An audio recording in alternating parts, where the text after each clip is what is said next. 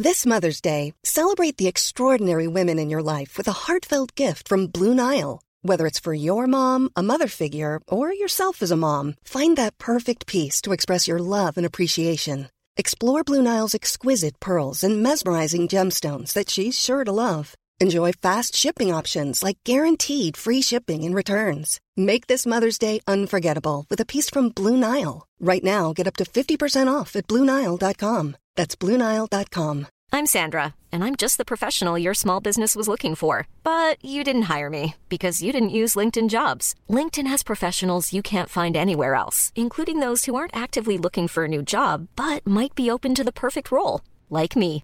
In a given month, over 70% of LinkedIn users don't visit other leading job sites. So if you're not looking on LinkedIn, you'll miss out on great candidates like Sandra. Start hiring professionals like a professional. Post your free job on linkedin.com/people slash people today. Millions of people have lost weight with personalized plans from Noom, like Evan, who can't stand salads and still lost 50 pounds. Salads, generally, for most people, are the easy button, right? For me, that wasn't an option. I never really was a salad guy. That's just not who I am. But Noom worked for me. Get your personalized plan today at Noom.com. Real Noom user compensated to provide their story. In four weeks, the typical Noom user can expect to lose one to two pounds per week. Individual results may vary.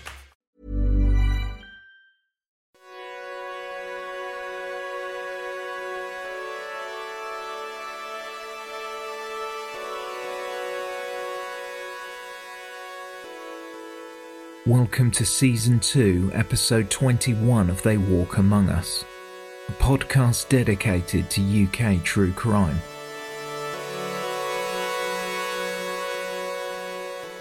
Listener caution is advised, as this episode contains adult themes and descriptions that some listeners may find distressing.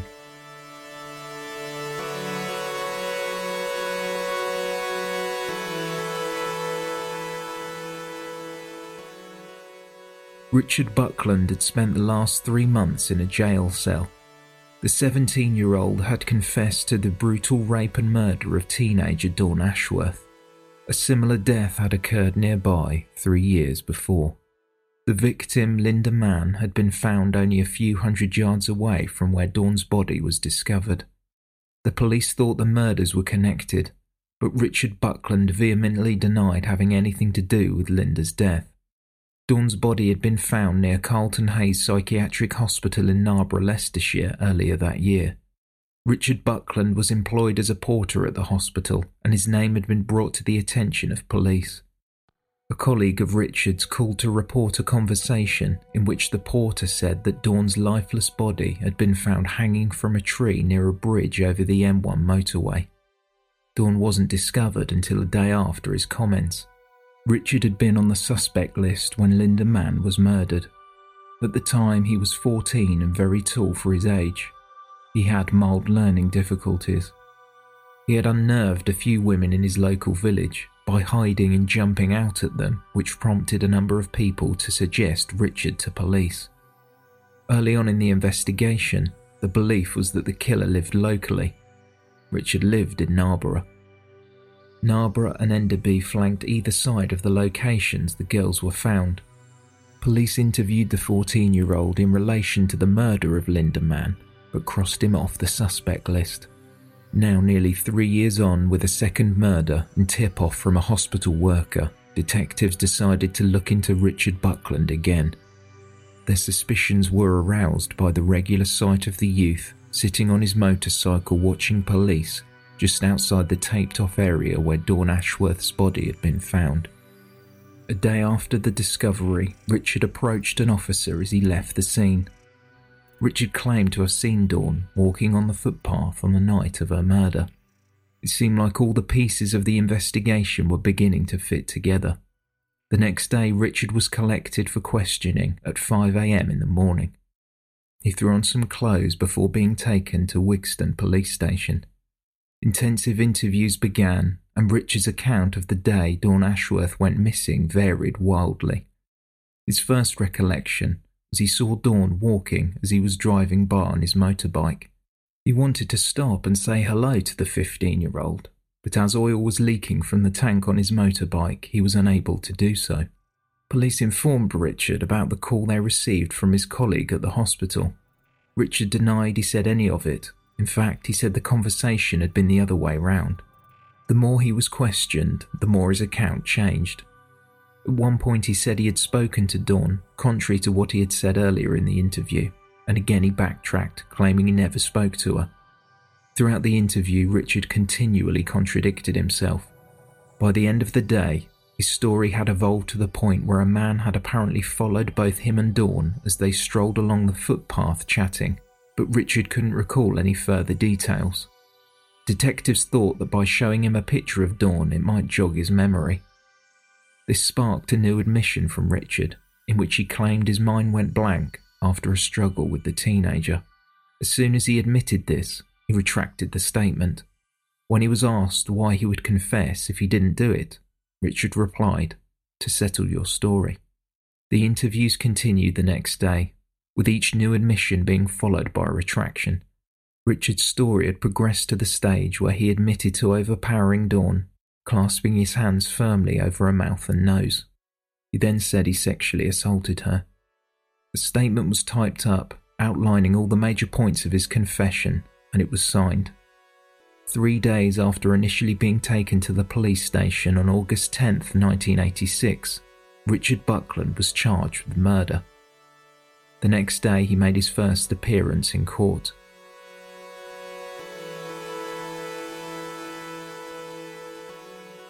Now was the time to build a solid case, but investigators came across some major stumbling blocks. Although they had a shaky confession for the murder of Dawn Ashworth, Richard was adamant he hadn't killed Linda Mann.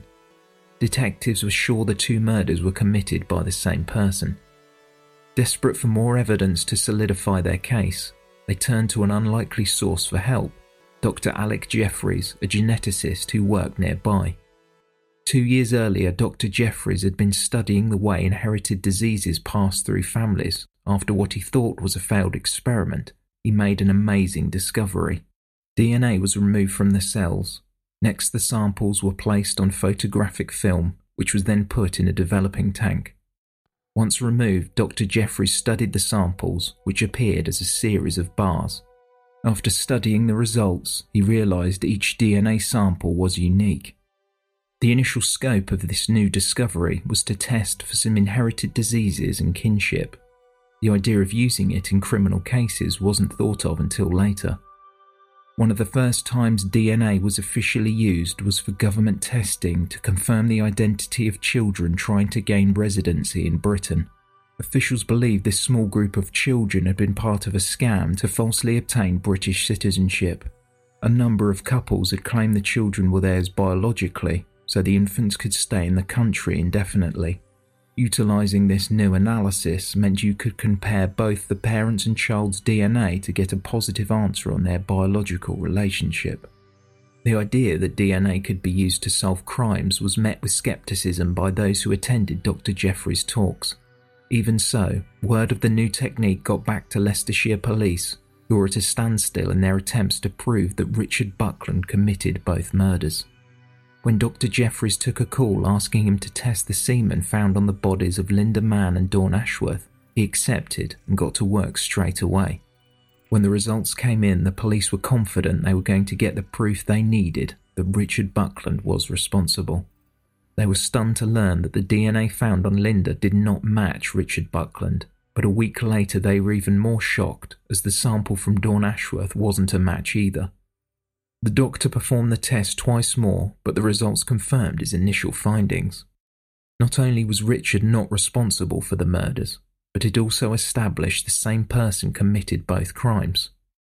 Dr. Jeffreys recalls the senior investigating officer saying, One minute we got the guy, and the next, we've got jack shit. Richard Buckland was not guilty, despite his false confession. He was the first person to be exonerated due to DNA profiling police gave a short statement to the press. Those tests which were carried out did not implicate Mr. Buckland in the death of Linda Mann. The results of the tests indicate that a person, as yet unknown, was involved in the deaths of the two girls.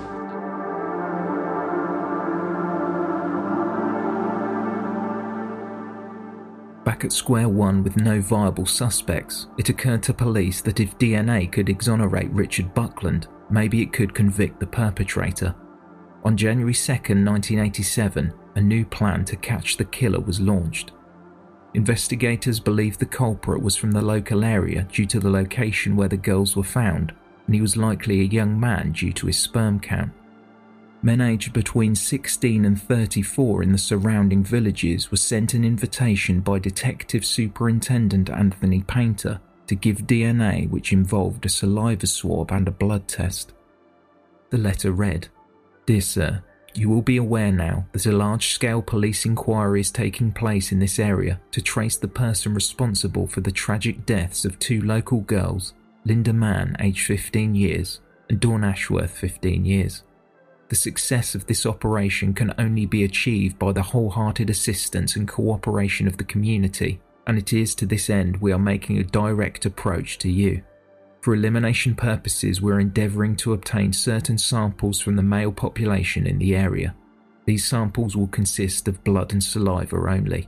The samples will be obtained by fully qualified medical practitioners, and when the elimination of these samples have been completed, they will be destroyed. The taking of the samples will comply with the strictest medical standards.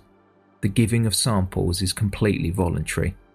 Your cooperation in this matter is sought Therefore, you are invited to attend the Blaby Rural District Council offices in Narborough or Dane Mill School in Mill Lane, Enderby between 7pm and 8.30pm on the arranged date. It would be helpful if you could be in possession of some form of identification in addition to this letter when attending. If you are under 17 years of age, you must be accompanied by your parent or guardian. If you are unable to attend the time and date indicated, please telephone Inspector Thomas where an alternative date will be arranged. Just under 5,000 men received the letter.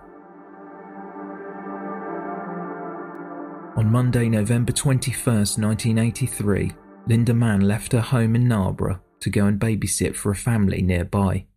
She walked along a secluded path known locally as Black Pad. Beyond a metal fence on one side of the path was Carlton Hayes Psychiatric Hospital. At the end of the path was King Edward Avenue, a reasonably busy road that leads to Leicester.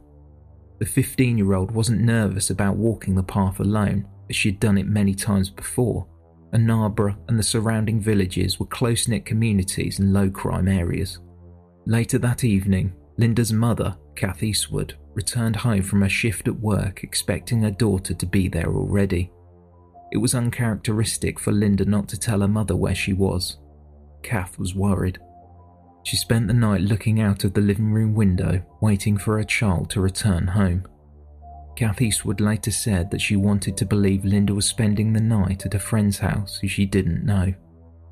In the morning, she watched as children passed her front window on their way to school, and Kath thought she might spot Linda doing the same. Tragically, she would learn otherwise.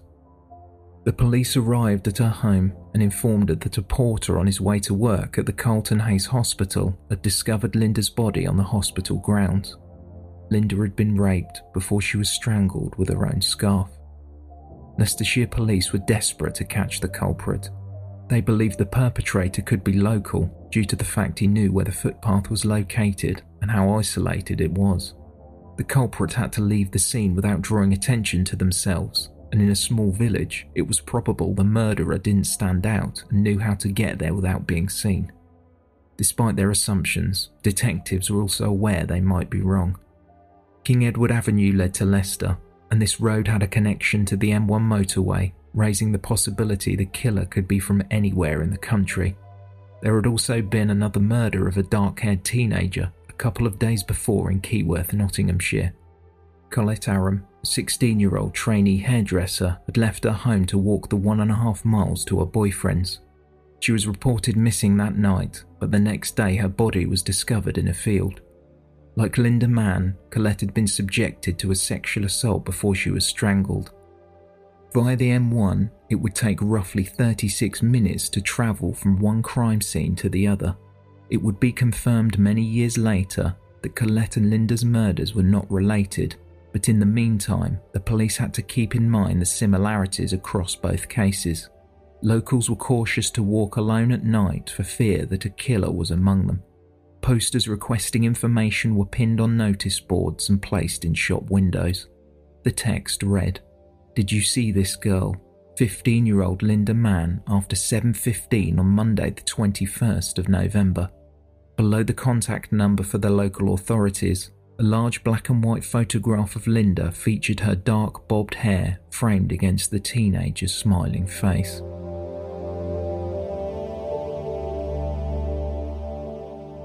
No viable witnesses or solid leads had materialised, so police turned to criminal psychologist Paul Britton.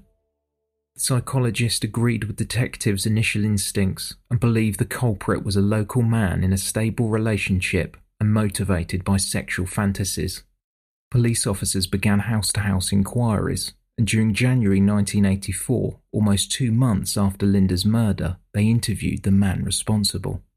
PC Neil Bunny and his partner knocked on a door in Haybarn Close, a newly built estate in the village of Littlethorpe. A woman answered and invited them both in. She called her husband, who was upstairs fitting some flooring. When he came down after a few minutes, he was slightly flustered because the floorboards he was laying were stolen. However, he was relieved when he realised the police weren't there to discuss the theft. Asked about his whereabouts on Monday, November 21st, he replied that on Monday nights he normally takes care of his son while his wife goes to class. One of the police constables asked the man's wife to confirm if that's what he was doing, and she agreed that he was at home taking care of their child. Nothing seemed out of the ordinary. A signature was taken from Colin Pitchfork, and PC Bunny and his colleague moved on to the next property. The investigation ground to a halt for over two years until July 31st, 1986.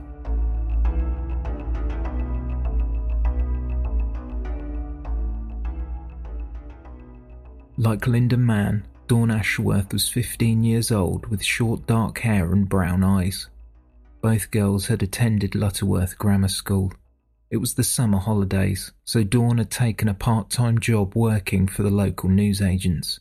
She was saving up her money to spend on a family holiday in Norfolk. Here's Barbara Ashworth, Dawn's mother, she had the opportunity, being in the newsagents, to buy every new magazine that was available. And um, this really was what her money went on clothes and her look. And she was changing and blossoming, really, from day to day. On July 31st, 1986, Dawn Ashworth left her job at the newsagents and arrived home safely. She told her parents that she was going to visit her friend Sharon. Dawn said she would be home by seven in time to babysit her brother while her parents were out. She began the walk to her friend's home from Enderby to Narborough, the next village along. Around 4:15 p.m., two girls from school saw her walking the journey past Brockington Bowls and tennis courts before Dawn took the route down Ten Pound Lane, which is located on the other side of Carlton Hayes Hospital grounds roughly 100 metres from where Linda Mann's body was discovered years earlier. The footpath has a small flat grass verge on either side, flanked by dense trees. Even though King Edward Avenue is attached and the sound of the M1 motorway is clear, this is another secluded path, but also commonly used by locals walking their dogs. At about 4:25 p.m. it was light outside, and Dawn used a shortcut off the lane and then crossed the busy King Edward Avenue not far from a friend's home. Dawn arrived to discover a friend Sharon had popped out to use the phone box with another friend, Sue. She made her way to Sue's house, but Sue's mother answered the door and suggested the girls had likely walked into the village. Sue's mother suggested Dawn go look for them, though Dawn decided to go home instead. When she got to the shortcut that adjoins Ten Pound Lane, she only had a 15 minute walk to get back home. Sadly, Dawn did not make it.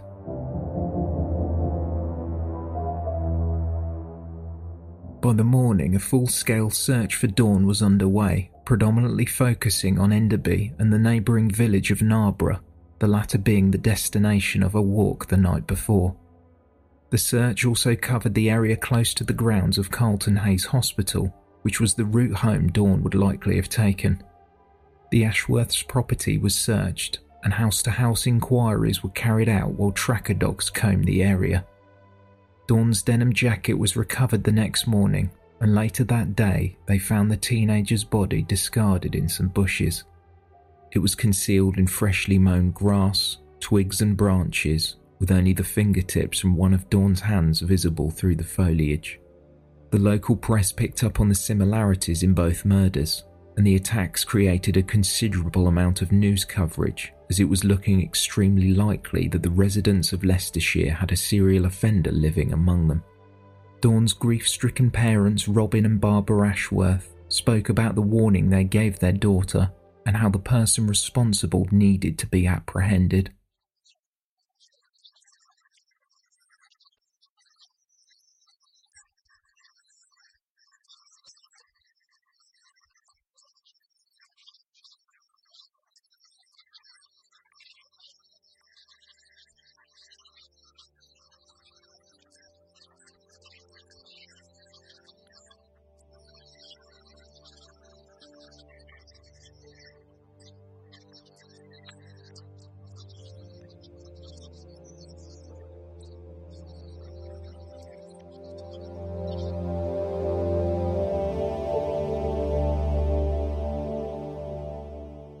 Dawn's case was featured on Crime Watch, a British TV programme that looked to help authorities with unsolved cases. A reconstruction was undertaken which traced Dawn's last known steps.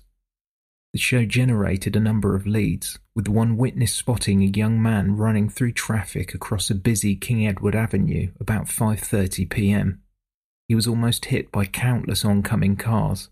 However, the sighting turned out to be irrelevant to the case. Another lead highlighted a young man wearing a red motorcycle helmet loitering around on his motorbike at the top of Ten Pound Lane. It is now believed that the second sighting could have been Richard Buckland, as he was known to hang around on his motorcycle, and Ten Pound Lane was one area that borders his workplace.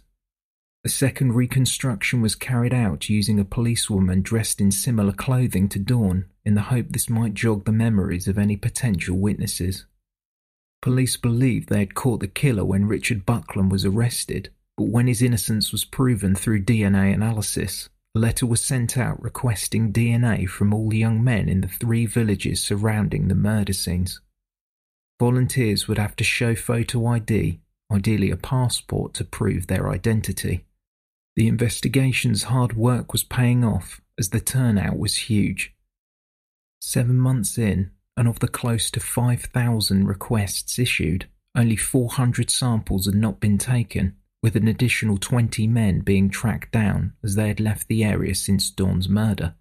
Residents knew little about DNA, as it was the first mass testing of its kind. A volunteer questioned by a reporter was asked, Did you have any reservations about coming here to be tested tonight? He replied, Not at all, but I think the person responsible might have and he was right.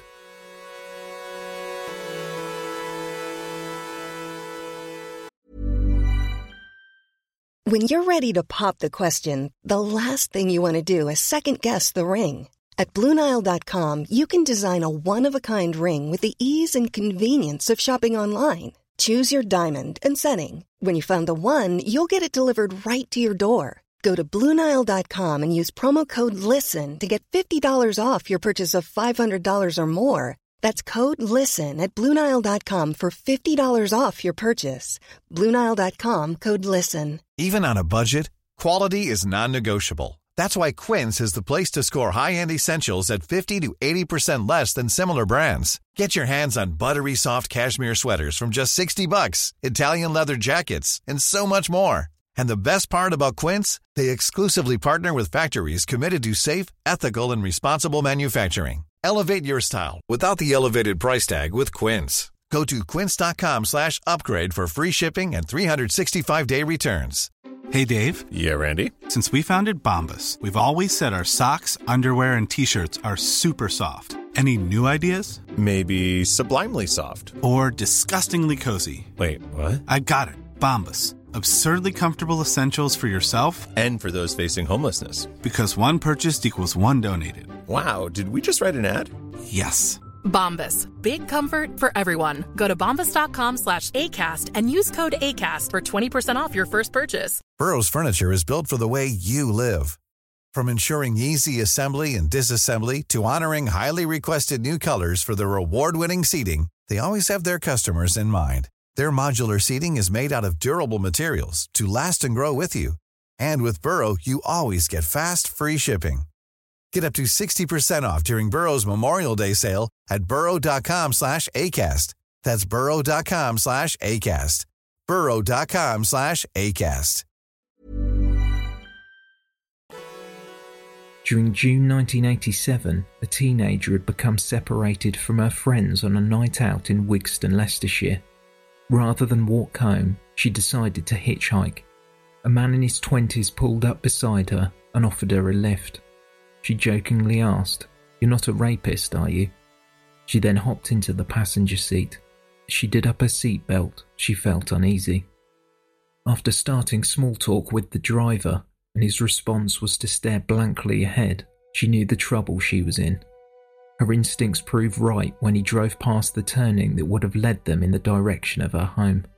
She panicked, asking him to stop, but her request was ignored. She grabbed the steering wheel until the car pulled up on the grass verge and she managed to escape. Her quick response probably saved her life. Embarrassed that she attempted to hitchhike home, she wanted to forget about the incident, so didn't report it to the police.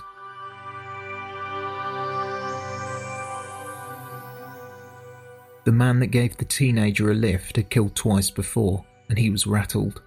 The letter requesting blood samples had been sent to him months before.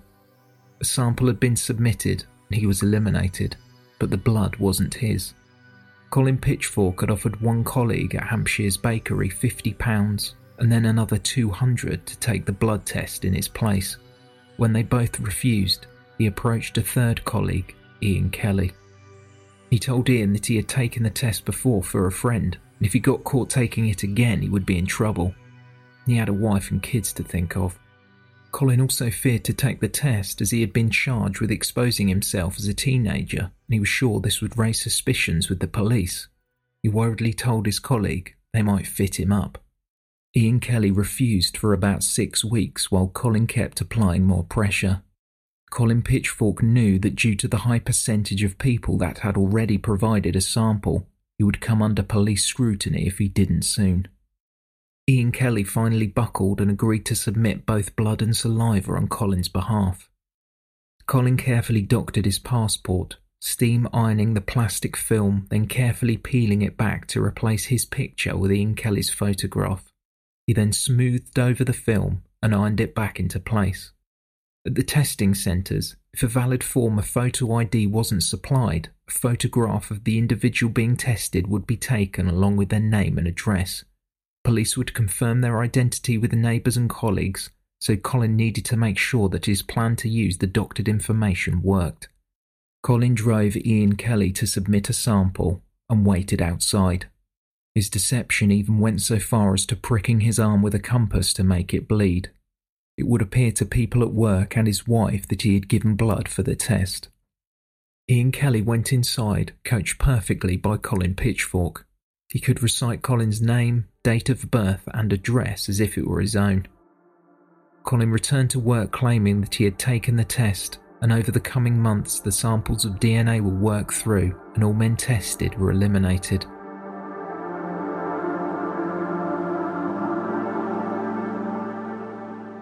Despite the massive amount of resource needed to carry out the testing, detectives were sure the killer was under their noses, but the investigation had lost its pace. Blood tests were sporadic, and there were no new leads. That was until almost eight months after Ian Kelly took the DNA blood test for Colin Pitchfork.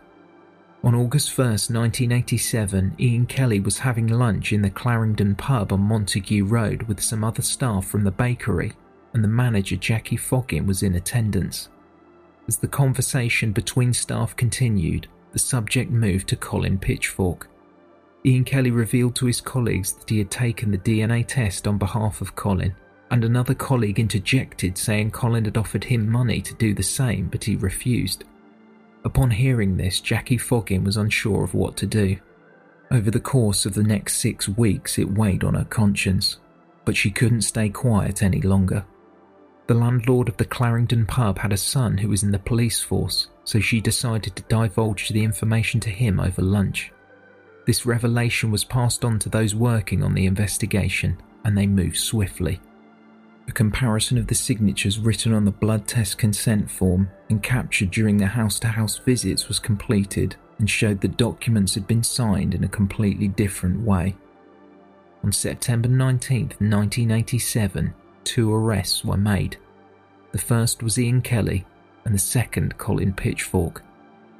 Police waited outside the Pitchforks' property in unmarked police cars for a few tense hours until Colin returned to his semi detached home with his wife and their two young sons in tow. As officers jumped from their vehicles to make the arrest, Colin's wife Carol was shocked and frantic when she found out what her husband was being arrested for. She screamed, Did you kill those girls, Colin? He confessed before he was even in an interview room.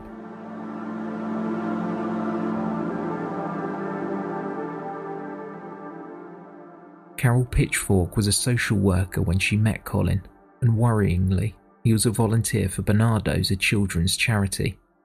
When he was 18, he was caught indecently exposing himself to young girls. He avoided jail time but had to partake in an outpatient program at Carlton Hayes Hospital for exposing himself again two years later. It's not known whether Carol was aware of his conviction when she married him that year in 1981. The couple had their first son about two years later, and one night when the infant was four months old, his father took him out in his carry seat, placing him in the back of the car.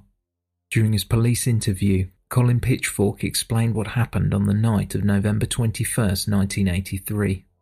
While his wife was on a course, he was on the prowl that evening and wanted to find a young girl to expose himself to. When he came across Linda Mann walking along a footpath, he unzipped his trousers. Colin said that if she had walked past him, he would have let her go. However, her alarmed expression and attempt to run away excited him. He caught up with her but in his version of events, the teenager agreed to have sex with him as long as he didn't hurt her. But Colin panicked, thinking he would be easily identified by his earrings, a wedding band, and being a young man with thinning hair. He raped and strangled Linda Mann before leaving her body to be found the next morning.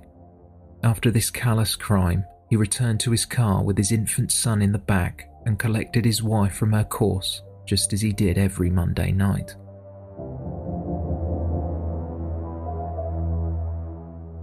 A few years later, a similar fate awaited Dawn Ashworth. Colin Pitchfork had been driving around on his motorbike once again looking for a female teenager to expose himself to. He saw Dawn approach Ten Pound Lane. Colin stopped and dismounted his bike, following her down the narrow footpath. He managed to get ahead, and that's when he lowered his trousers.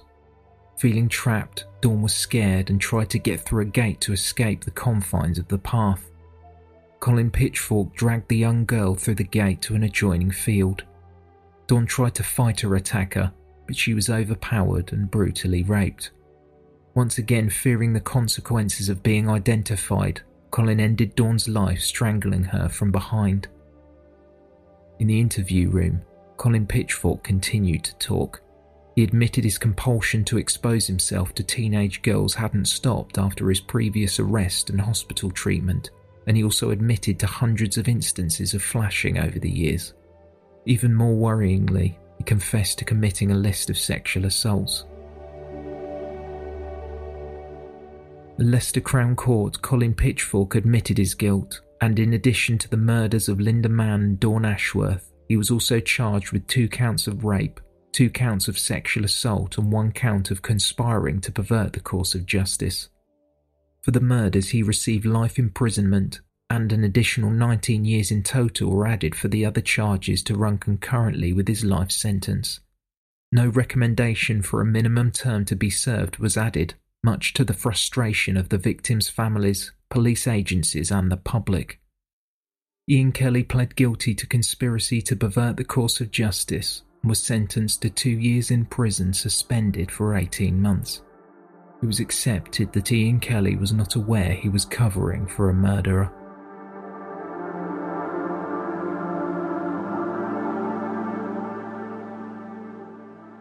So, where are we now? Dr. Alec Jeffreys is now Sir Alec Jeffreys. He gained a knighthood for services to genetics in 1994. DNA testing is now used as a reliable tool in criminal cases worldwide though rarely has such a large sweep of testing been carried out since the arrest and conviction of Colin Pitchfork. It is more likely to be used to prove the guilt of one or two suspects rather than eliminating thousands of people. Police put forward bakery manager Jackie Foggin to receive 50% of a reward that was put up by an anonymous donor after Dawn Ashworth's murder. Her actions led to the arrest of Colin Pitchfork. A £10,000 cheque was given to her by the chairman of Next, a retail chain that Dawn's mother worked for. Ian Kelly spoke on an ITV documentary and credits himself with the capture of Colin Pitchfork after he told his colleagues about the blood test deception in the pub. He also said that the incident had ruined his life, as on one occasion someone had attempted to stab him. The courts finally agreed that Colin Pitchfork should serve at least 30 years before being eligible for parole but in 2009 he appealed the length of his sentence. The court heard how he was an exemplary prisoner, and he had even advanced so far to become a specialist in the transcription of printed music into Braille. The judge stated his advancement in prison goes far beyond general good behaviour and positive response to his custodial sentence, but reflects very creditable assistance to disabled individuals outside the prison. He has achieved a high standard of education to a degree level. The outcome of the hearing was that Colin Pitchfork's tariff was reduced by two years. In the same year, his intricate skills learnt making occasion cakes at a bakery were transferred to something else creative.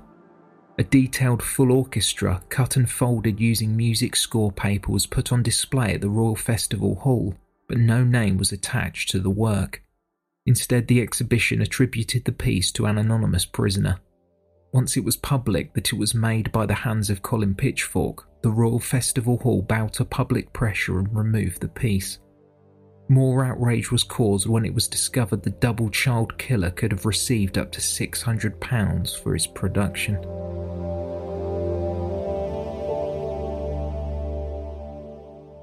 In 2016, Colin Pitchfork was moved to an open prison. As described by the Home Office, Open prisons are the most effective way of ensuring inmates are ready to rejoin the community before their release.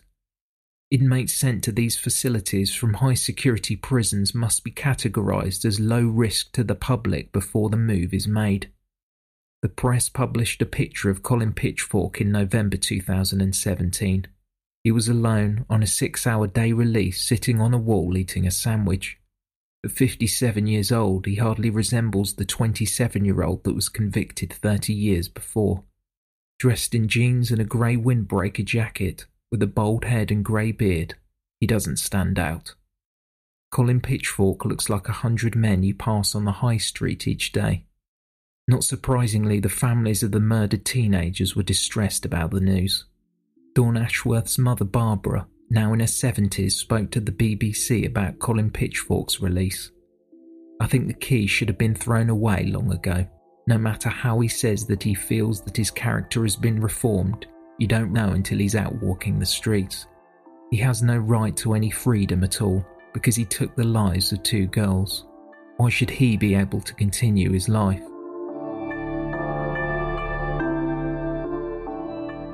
Kath Eastwood, Linda Mann's mother, also spoke to the press and said, I'm so angry that the system is allowing this excuse for a human being, a double child rapist and murderer, to be on the streets where he sees the next opportunity to kill again. Yes, he will be locked up again, but what about the devastation that will leave another innocent family? I am angry beyond belief that I cannot stop this. It still seems very quick. Linda Mann's younger sister Rebecca has been extremely vocal about the release of her sister's killer. She set up a Change.org petition to keep Colin Pitchfork behind bars and spoke to the Leicester Mercury newspaper after a sighting of him in Bristol city centre. Rebecca Mann said, apparently he was eating a pulled pork sandwich and looking at some cookery books. He visited banks and a job centre, so it seems obvious he's getting ready for release. He looks a lot different with his beard and without the glasses, and apparently he has changed his name. He was unescorted in Bristol city centre for six hours before he was taken back to his open prison, as far as we can tell. We knew this was coming, but now it's actually here. It's upsetting for all of us.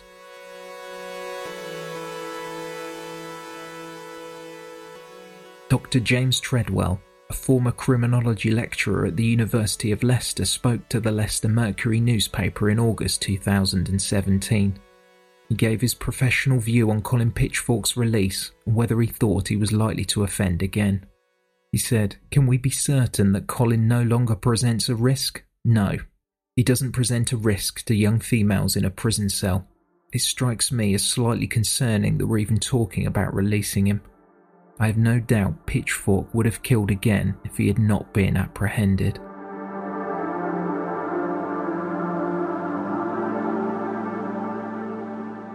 Thank you for listening, and special thanks to our Patreon supporters. For more information, please visit theywalkamonguspodcast.com.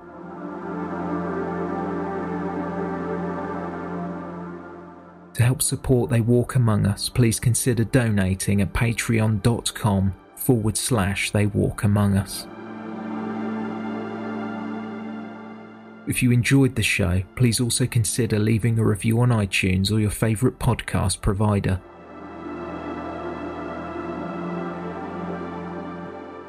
You can follow us on Twitter at TWAU underscore podcast or follow us on Instagram and Facebook under They Walk Among Us podcast.